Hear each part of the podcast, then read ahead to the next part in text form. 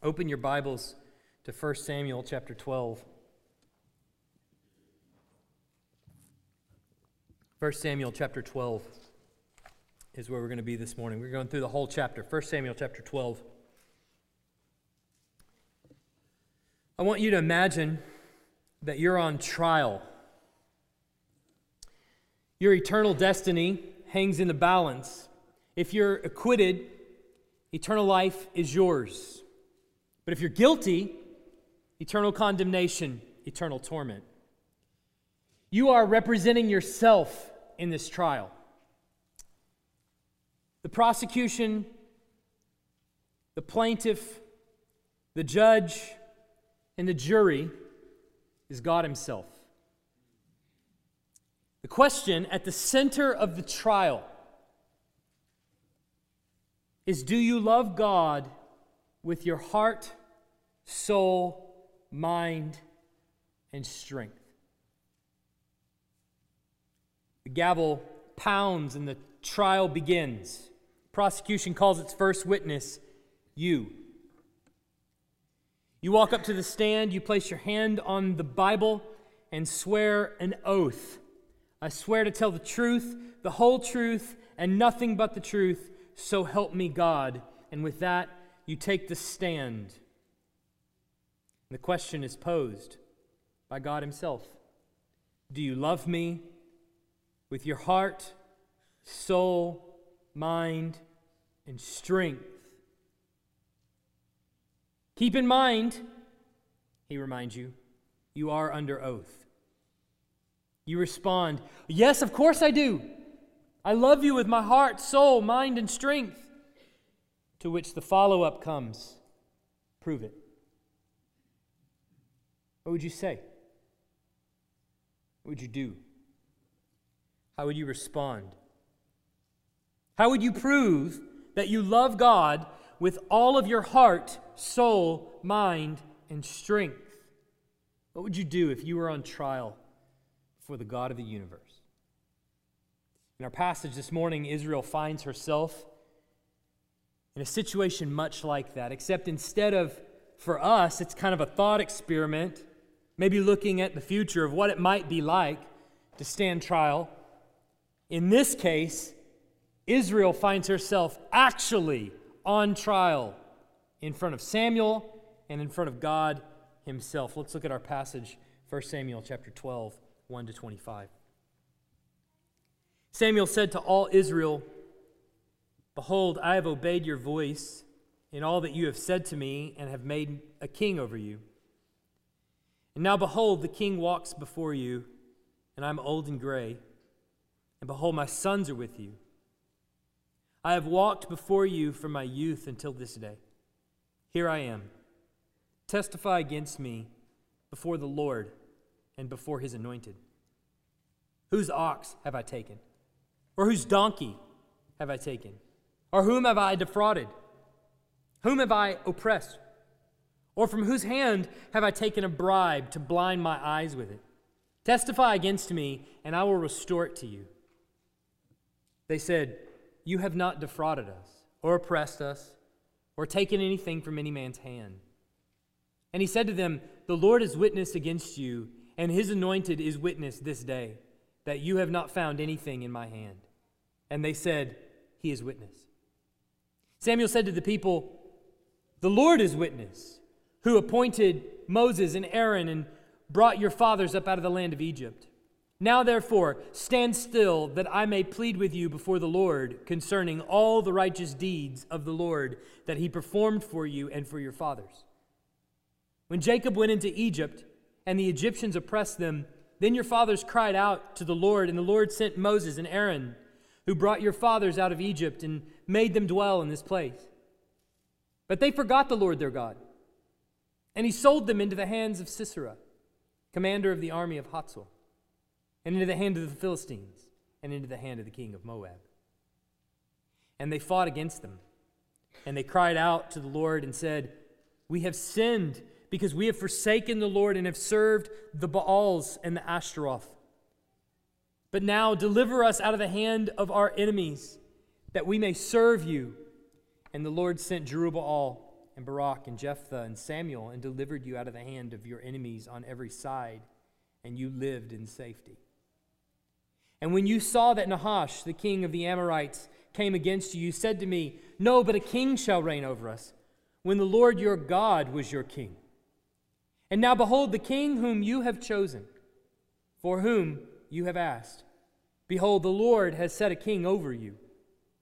If you will if you will fear the Lord and serve him and obey his voice and not rebel against the commandment of the Lord and if both you and the king who reigns over you will follow the Lord your God it will be well. But if you will not obey the voice of the Lord but rebel against the commandment of the Lord then the hand of the Lord will be against you and your king. Now therefore stand still and see this great thing that the Lord will do before your eyes. Is not is it not wheat harvest today? I will call upon the Lord that he may send thunder and rain. And you shall know and see that your wickedness is great, which you have done in the sight of the Lord, in asking for yourselves a king. So Samuel called upon the Lord, and the Lord sent thunder and rain that day, and all the people greatly feared the Lord in Samuel. And all the people said to Samuel, Pray for your servants to the Lord your God that we may not die. For we have added to all our sins this evil to ask for ourselves a king. And Samuel said to the people, Do not be afraid. You have done all this evil. Yet do not turn aside from following the Lord, but serve the Lord with all your heart. And do not turn aside after empty things that cannot profit or deliver, for they are empty. For the Lord will not forsake his people for his great name's sake, because it has pleased the Lord to make you a people for himself. Moreover, as for me, far be it from me that I should sin against the Lord by ceasing to pray for you, and I will instruct you in the good and the right way. Only fear the Lord and serve him faithfully with all your heart, for consider what great things he has done for you. But if you still do uh, if you still do wickedly, you shall be swept away, both you and your king. Let's pray. Heavenly Father, your word is before us. And I pray that you would help us to understand it. If we are truly to be people of the book, if we're to be people who honor your word above all, then I pray that as we analyze everything that you've put before us, as we look at word by word, line by line, your text. I pray that you would apply it to our hearts that we may obey. That we may not just be people who academically study your word, but actually apply it to our life. That's going to take thought on our part, that's going to take the searching of our hearts. Only your spirit can do that by revealing to us sin by showing us where this text applies in our life, I pray that you would do that. I pray that you would speak in place of me, straight to the heart of every single person in this room. We pray this in Jesus' name. Amen. If you read a passage like this in isolation, I, especially from the rest of the Bible, I think it, it might make little sense to you. It doesn't seem to jive with what is happening in the book of First Samuel. It, it seems like this is now the eighth or ninth time that Samuel has kind of handed off the reins to Saul. And at the very least, you, you, you have trouble understanding what's going on in this ceremony. You need to recall the set of rules that the children of Israel were to live by and what was the real goal of the covenant that they're under in order to understand this passage. You probably remember that there was a time when the people of Israel were in Egypt, and the Lord went to them through the person of Moses and Aaron, and he pulled them out and rescued them from slavery. And the expressed intention for that rescue plan was told to Pharaoh by Moses that they are to go out into the wilderness so that there they might serve the Lord. So it's with that intent, uh, that, that express purpose that they're going to Mount Sinai, the base of Mount Sinai, where they're going to serve the Lord out in the wilderness. And, and we're told that there at the base of Mount Sinai, that the Lord made them his people. And he set up a covenant. He drew up this covenant. We call it the Mosaic covenant, which sounds really fancy. And if you really want to impress your friends with how much Bible knowledge you have, you throw a word out there like Mosaic covenant. It's very simple. It just means the covenant that God made through Moses. All right? It's the Mosaic covenant. He, he made this covenant with them that he would be their God and they would be his people. And what was on the line was their obedience to the law. It was very simple. You see, here's the covenant, it comes with rules. Here's the law you obey the law, and you get covenant blessings. You break the law, and you get covenant curses. So far, very simple, right? But what really makes a people God's people? You really have to ask yourself that. What is it that made them his people? What made him their God? Was it simply obedience to the law? Is it simply if you obey the law, if you simply don't speed, you don't commit murder, you don't do you don't let your ox gore somebody else. If you simply just obey the law, then we're good. Was that all that made them his people? Well, it turns out the answer is yes and no. Moses tells the people in Deuteronomy 6, verses 4 to 6 Hear, O Israel, the Lord our God, the Lord is one. You shall love the Lord your God with all your heart, and with all your soul, and with all your might. And these words that I command you today shall be on your heart. See, this is the point of the commandments of the Lord. It wasn't merely that they would just obey the law, but that the obedience to the law would come from the deep seated love that they actually have for God. In fact, is what, what we find out in the Old Testament is they can't obey the law of God, not as it was intended to be obeyed, without a deep seated love for God first. It's the only way they could actually obey was if they loved the Lord with their heart, which is exactly what Moses is telling them. If they love the Lord, then the commands that he gives them will be on their heart. That's what he's saying.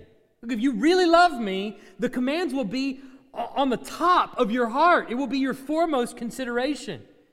So, the fulfillment of the Mosaic covenant, to fulfill what Moses was requiring of them, what the Lord was requiring of them through Moses, the fulfillment of the Mosaic covenant is a people who obey God's statutes from minds, hearts, and bodies that truly love Him.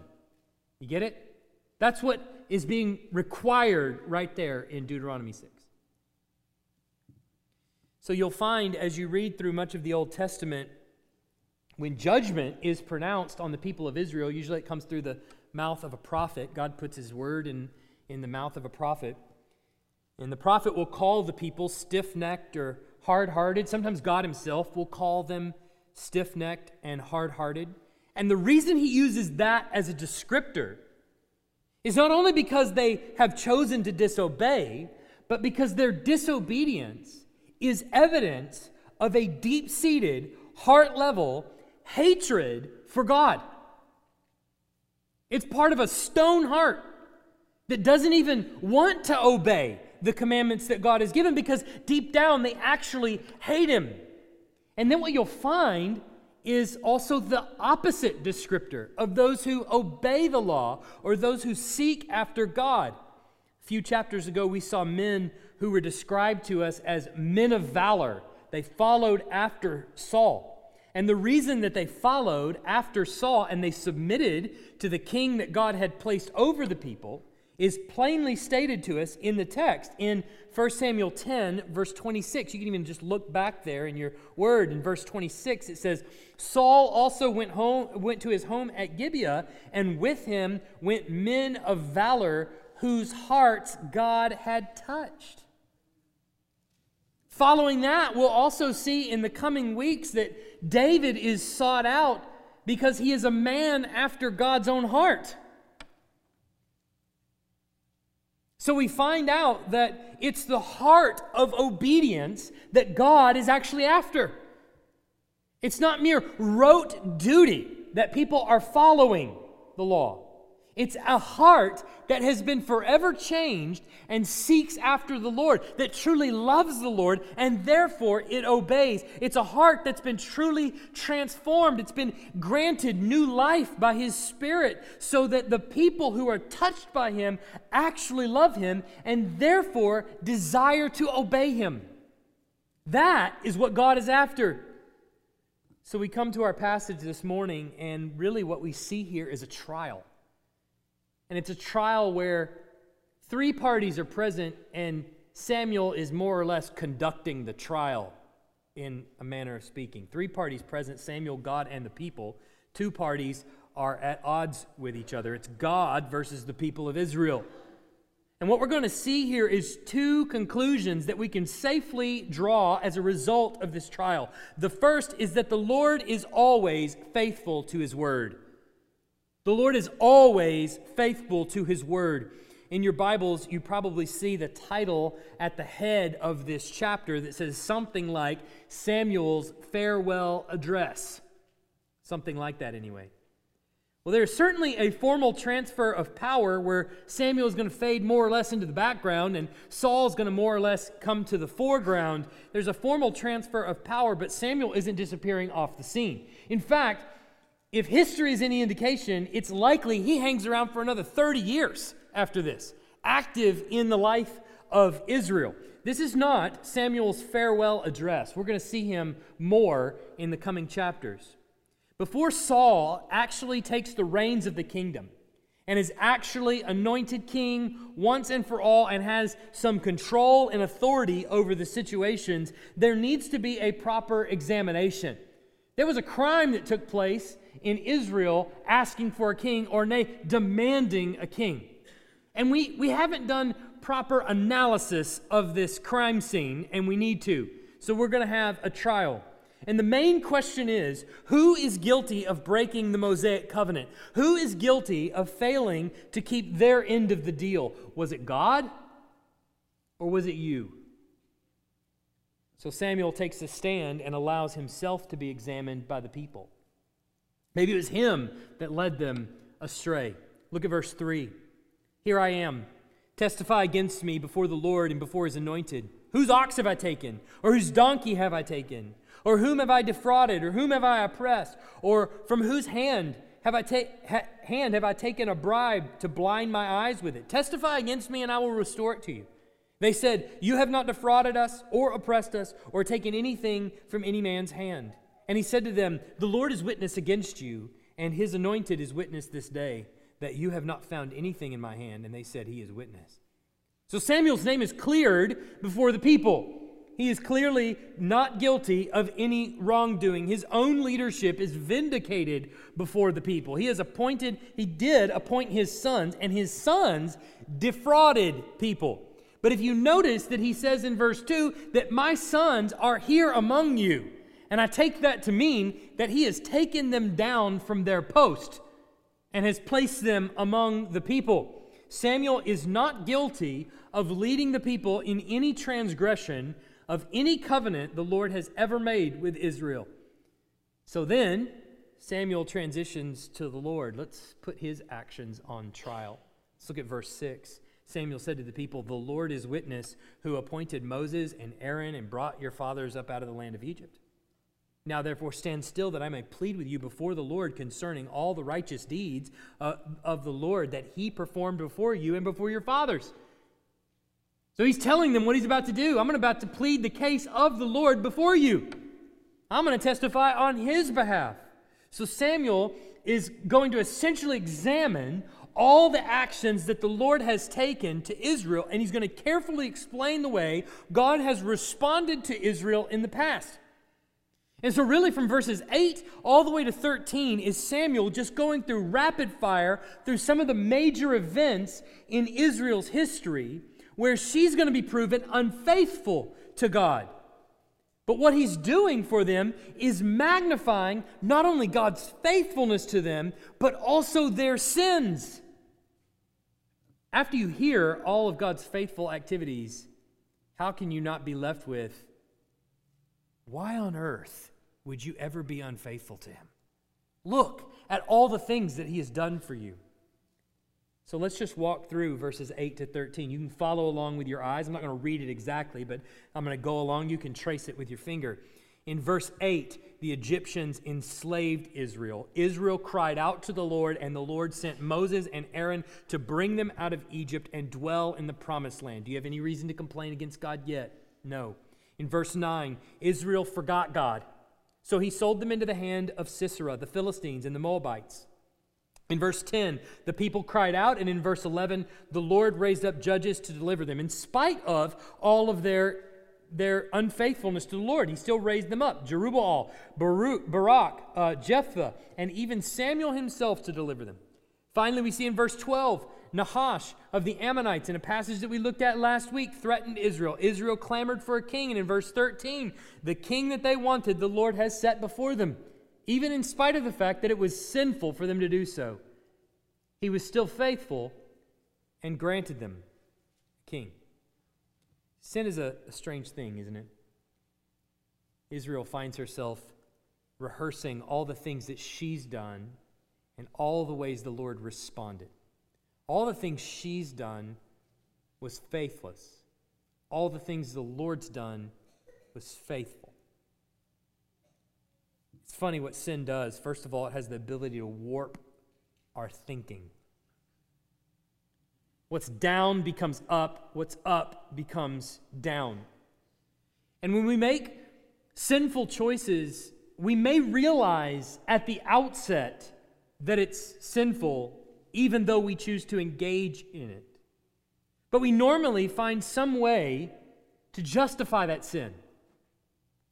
We look at it and, it and it seems right to us. Perhaps in our heads we go, I deserve this.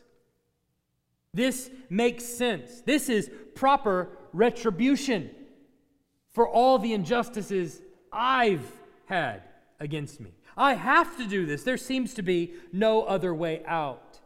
We justify it. And it makes complete sense to us at the time. It's not until afterwards that we realize the foolishness of the decisions we made. I'm the only one that's ever had that happen. On the backside of sin, you go, What was I thinking? But at the time, it seemed so right, didn't it? But notice that Samuel is not just telling them about their sins that probably seemed right to them at the time, he's contrasting each of their sins with the faithfulness of God. God has always been faithful to his word. They forgot God, he rescued them. They were enslaved, God rescued them. They sinfully wanted a king, God gave it. When you put all of this back to back like that, what you see more than anything was how remarkably faithful God was to the covenant that he had made with Abraham and then with Moses. He continued to care for them, even though they were often faithless. Sin warps our minds, but it can convince us also that God doesn't really care about us. We can be trapped in it and we can think, God does not see me. God does not care about these little minor decisions that I make here or there. Until, that is, we do a survey over the entire landscape of our life and we see that actually He has cared for us a great deal. It was us that didn't care for Him. That's why I love that song that we sing, Great is Thy Faithfulness. It's a reminder of just how faithful He's been to you before he essentially puts Israel on trial, he reminds them of the covenant that God has made with them. Look with me at verse 14. If you will, fear the Lord and serve him and obey his voice and not rebel against the commandment of the Lord. And if both you and the king who reigns over you will follow the Lord your God, it will be well. But if you do not obey the voice of the Lord, but rebel against the commandment of the Lord, then the hand of the Lord will be against you and your king.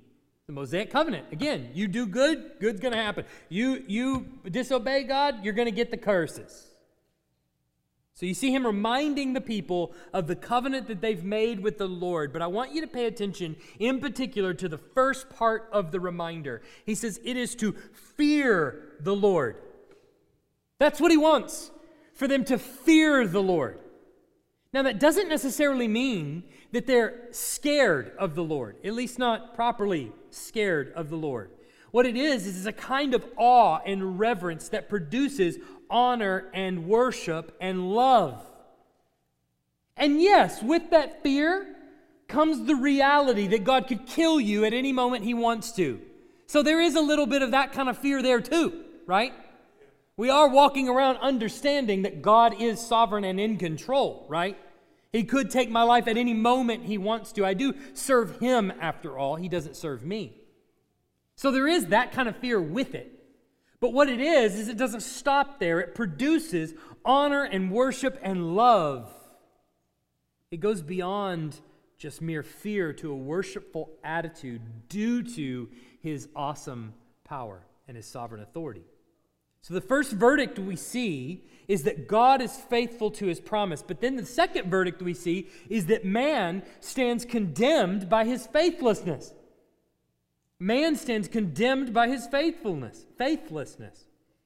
Samuel transitions to the people in verse 16. Look at what he says. He says, You stand there. It's the middle of the wheat harvest, which is at the beginning of summer, and that means that rain is relatively rare. And so all of a sudden, it begins to cloud up and Samuel's at uh, uh, uh, Samuel's request and the people see the signs and wonders that Samuel is able to invoke by simply praying to this God that he's telling them about. And they see these obvious signs and wonders that the Lord is bringing before their eyes. And what this proves to them right then and there is that what Samuel is saying to them as a prophet of God is 100% correct. He is a true prophet of the Lord. But it also says that the Lord agrees with Samuel. The Lord is on Samuel's side in this. So look at the purpose of these clouds that Samuel is praying to be brought up in verses 17 and 18. He says, I will call upon the Lord that he may send thunder and rain, and you shall know and see that your wickedness is great which you have done in the sight of the Lord in asking for yourselves a king. So Samuel, so the people are now on trial.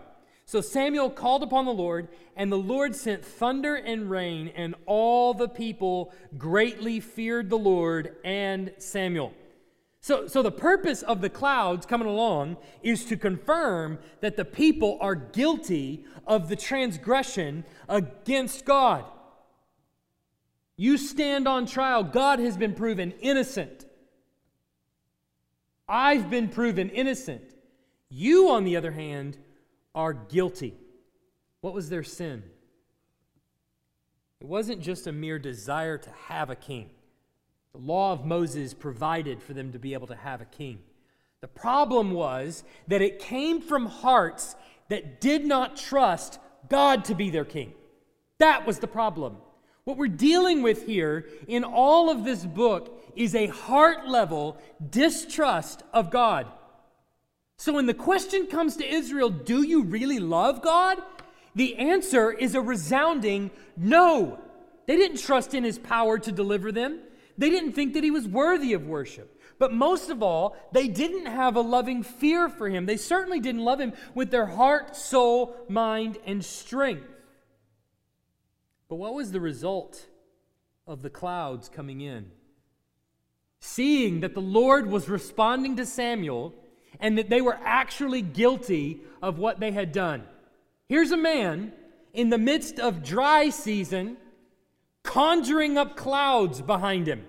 It's about to come a big thunderstorm. Thunderstorms are scary enough. How much more terrifying is it when someone says, This is your sin, and I'm going to prove it to you, and all of a sudden clouds start forming behind him? Come on now. I think we'd all have a little bit of, I don't know, quiver in our liver or something. What's the result of the crowds Of the, of the clouds? It says in verse 18, the people greatly feared the Lord. Isn't this what Samuel said? He wanted for their obedience to the law. I want you to fear him. I want you to understand that he is still your king, regardless of what you've wanted in the past. And they immediately start confessing all their sins. They tell Samuel, pray for pray to the Lord for because because we've added to our sins this evil of asking for a king. So they're there on the witness stand. And Samuel's pushing them really hard. I want the truth. And they finally come clean. Yes, we asked for a king and that was sinful. And we did a whole heap heaping helping of other sins too. They start confessing all kinds of other crimes that they've committed in the past. They really deeply fear. A display of the power of God has a tendency to awaken in man certain realizations of his own sinfulness and mortality, doesn't it? You remember in the aftermath of September 11th, church attendance began to rise. As people had questions, wrestled with the tragedy that they witnessed, or, or even came to see their own mortality, perhaps it was very near to them. Still today, it's common to find a person who might occasionally attend church when he or she begins to feel guilty over a particular sin. They see a YouTube video or they hear something here or there, or somebody says something, or maybe they've just committed a sin for which they feel particularly guilty. And so they go to church and they think maybe this will take care of it. And, and they see the Christians around them and they, they pay attention to what the Christians around them do and they begin to mimic all of those things. Well, Christians, I know, they, they, they seem happy. They seem, they seem like they've got the whole sin thing figured out, so I'll, I'll do what they do. They go to church, so I'm, I'm going to go to church with them. Well, they're, they're singing these songs, so I guess I got to join in and sing these songs too. I'll try at least to learn them. They listen to these sermons. I'll do my best. All right? But the problem that they'll inevitably run into is that that doesn't make you a Christian. The gospel doesn't actually work that way. That's not what is meant by being a Christian. Looking around at the Christians around you and mimicking what they do doesn't make you a Christian. Look at what Samuel says to them in verse 20. Samuel said to the people, Do not be afraid. You have done all this evil. Yet do not turn aside from following the Lord, but serve the Lord with all your heart. And do not turn aside after empty things that cannot profit or deliver, for they are empty. For the Lord will not forsake his people for his great name's sake, because it has pleased the Lord to make you a people for himself. Moreover, as for me, far be it from me that I should sin against the Lord by ceasing to pray for you, and I will instruct you in the good and right way. Only fear the Lord and serve him faithfully with all your heart, for consider what great things he has done for you. Let me read 24 again. Only fear the Lord and serve him faithfully with all your heart. But if you still do wickedly, you shall be swept away, both you and your king. Samuel basically gives them again what Moses said to their forefathers all those many years ago, and which we read in the book of Deuteronomy Do not forsake the Lord, he won't forsake you. Act wickedly, you shall be swept away with your king. But I want you to notice something that you might otherwise miss that I tried to emphasize when I read it the first time. Look at how Samuel begins and ends this little bit that he gives them. At the end of verse 20, he says, But serve the Lord with all your heart. Look at verse 24. Only fear the Lord and serve him faithfully with all your heart. The process going forward in order to really obey the covenant that Moses has put before them was obedience that was not coming just because there were words written on a page or they were commanded by a God who actually can bring clouds and thunder and rain. It was because your hearts actually feared him and loved him, and therefore you wanted to obey him. The root of all this was a heart that, that was genuinely in love with the Lord. In other words, it can't be faked. Now, you might fool everyone around you. But your life as a member of God's covenant people cannot be faked. Inevitably, when many people are convicted of sin, as I mentioned before, perhaps they experience that personal tragedy and they come to church, they begin to mimic the motions of other Christians. You see, the problem arises when they begin to define Christianity and their faith by all the things that they do or don't do. I don't drink, curse, smoke, or chew, and I don't date women that do. Are you a Christian? Of course I am.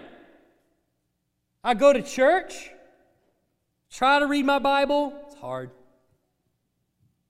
I try to sing with everybody. I try to listen intently to the sermons. I try my best to apply them to my life. I try to be a good person. That makes me a Christian, right? Friends, you have to understand that what is on trial is your heart. The heart is on trial. Not the necessarily the actions, it's the heart that's on trial. Yeah, you do all these things and you don't do all those things. But it's the question that we posed in the beginning Do you love God? That's the question. I get it. You go to church. I get it. You listen. You sing. You pray. You, I get it. You read all these books. I get it. You do all these things. But it still comes back to the question Do you love Him? If we're not careful, Christianity is going to be defined by a list of rights and wrongs and do's and don'ts, and before long, it becomes fundamentally the exact same as every other religion on the marketplace. There's literally no distinguishing it from Hinduism or Buddhism or Judaism or any other thing that's out there. It's just a list of do's and don'ts. Here's what happens if you don't. Here's what happens if you do. But if you have defined your life in Christ by all the criteria that you have supposedly met, I don't do these things, I do these things, then I promise you're not looking hard enough at the places where you fall short. You're not really analyzing your life.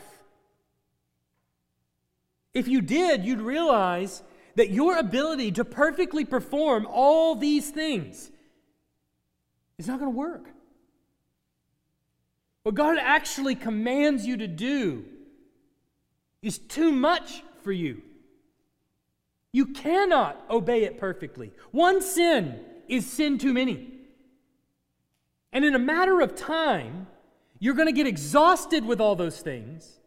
And then you're going to get disenchanted with the church around you because they're all teaching this is what we do if we love God, and you're trying to mimic those things, and you get flat out exhausted because there's no love that actually generates your obedience to those commands. And so you run away from the church and you claim everyone's a hypocrite because all of those people pre- preach perfection, and yet every single one of them is imperfect. Never really understanding what the gospel is actually teaching to begin with. All those Christians are hypocrites. None of them do that perfectly. All the while, you're missing the point. It's the heart.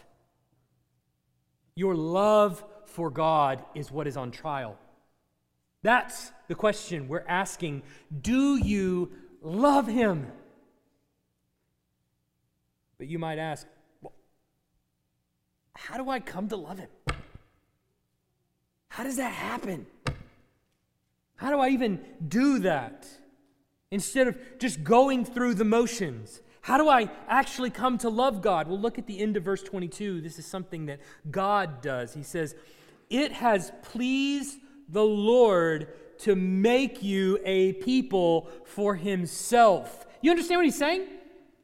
The Lord actually makes the people for himself. The Lord is the one that reorients the heart for himself to change them into hearts that actually love them. You realize Moses actually told the people that this is what has to happen?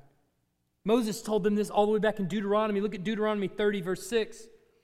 And the people and, and the Lord your God will circumcise your heart and the heart of your offspring so that you will love the Lord your God with all your heart and with all your soul, that you may live.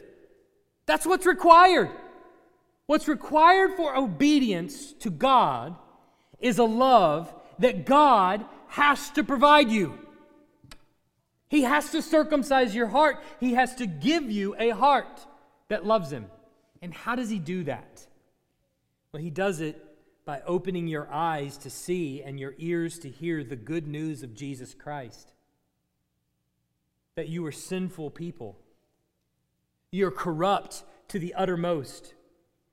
That Jesus became man to live the righteous life that you could never live, but die the death that you deserved and be punished, suffering in your place by taking the wrath of God for your sin. He did that for you. Jesus paid your debt. This is how he made a people for himself. So it's when you see that all of this that I have in Christ is strictly by the grace and mercy of God. Through no fault of my own, he simply was merciful to me. He stooped down to me and he saved me. I didn't do anything to be included in this. He included me. I don't stand here as a member of his family because of some righteousness that I provided. I stand here strictly by his grace and his mercy because of the righteousness that Christ provided for me. In fact, I have no place here. I don't belong here. But for whatever reason, God included me. See, it's when you see that, and when you hear that, and when you truly grasp the gospel message, what it is, then you're freed from this burden of having to perform for God. As if He is impressed by your righteousness. And He's really astounded by all the things that you can do. It's not true at all. What he's impressed by is the righteousness of Christ, who lived for you and died for you. You see, that's what the people are experiencing there in Samuel's words at the end of verse 20. Do not be afraid. You have done this evil. But what does he tell them? God is still with you. He's merciful to you. Then God changes our hearts in the hearing of the gospel from being opposed to Him and fleeing after empty things that cannot profit or deliver, like Samuel says, but are empty, to actually loving Him so now our heart has been changed to a heart that actually does love Him. And so we can answer the question truly yes, I do love Him. And if you can answer that question truly, I do love the Lord, and it actually is true of you, then God is the one that has given you that heart to love Him.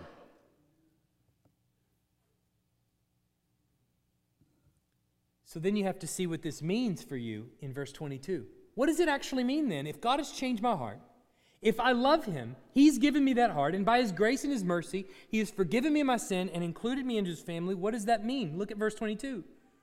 For the Lord will not forsake His people for His great name's sake. Why did He do it? Why did He save me? Because He loved me.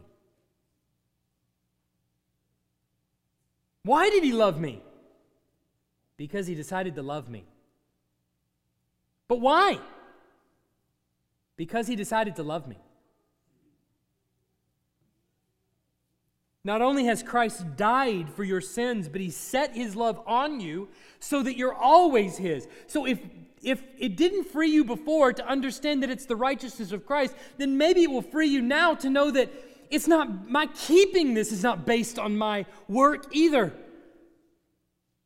My maintaining in the body of Christ is not, is not based on my merit and my work, but on the work of God through Christ. God's love for you isn't contingent on your performance either. So, back to the trial that I proposed at the beginning God is the prosecuting attorney, He's the judge, He's the jury, He's the executioner. How do you prove your love for God? Do you rattle off a list of all the things that you do and don't do? Do you love me? Prove it. Well, I went to church. I didn't drink, smoke, curse, or chew, and I didn't date women that do. I sang all the songs, I listened to all the sermons. I don't think that's how it happens. Because no matter how many examples you can give of your love for God, there are countless counter examples. I think instead you do what David does in Psalm 139 23. Search me, O God, and know my heart. Try me and know my thoughts, and see if there be any grievous way in me, and lead me in the way everlasting. You see what David's doing there? He's appealing back to the Lord who's posing the question. He's appealing back to the Lord of all creation who gave him a new heart to begin with. He says, This is your heart, it's got your name on it. You put it in here. Search it, try it, know it, see if there's any way that's corrupt in me, and take it out. I don't want it. The result of the heart that the Lord has changed is a life of obedience.